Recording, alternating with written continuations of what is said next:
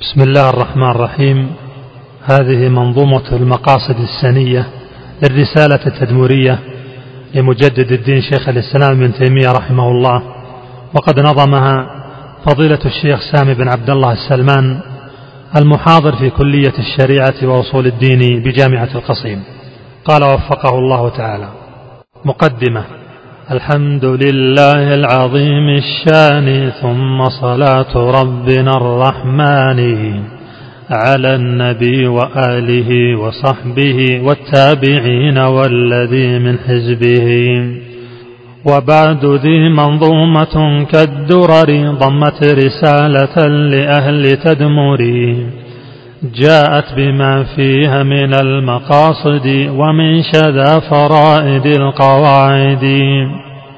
مرسلها شيخ الأنام أحمد وهو الذي في كل فن يحمد.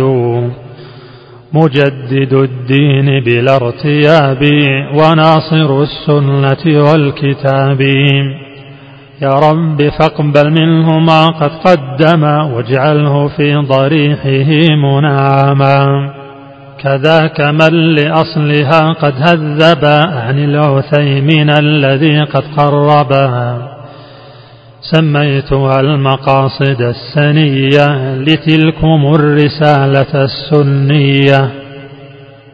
فمن لها حفظا وفهما قد وعى قضى على الذي لبدعة دعا.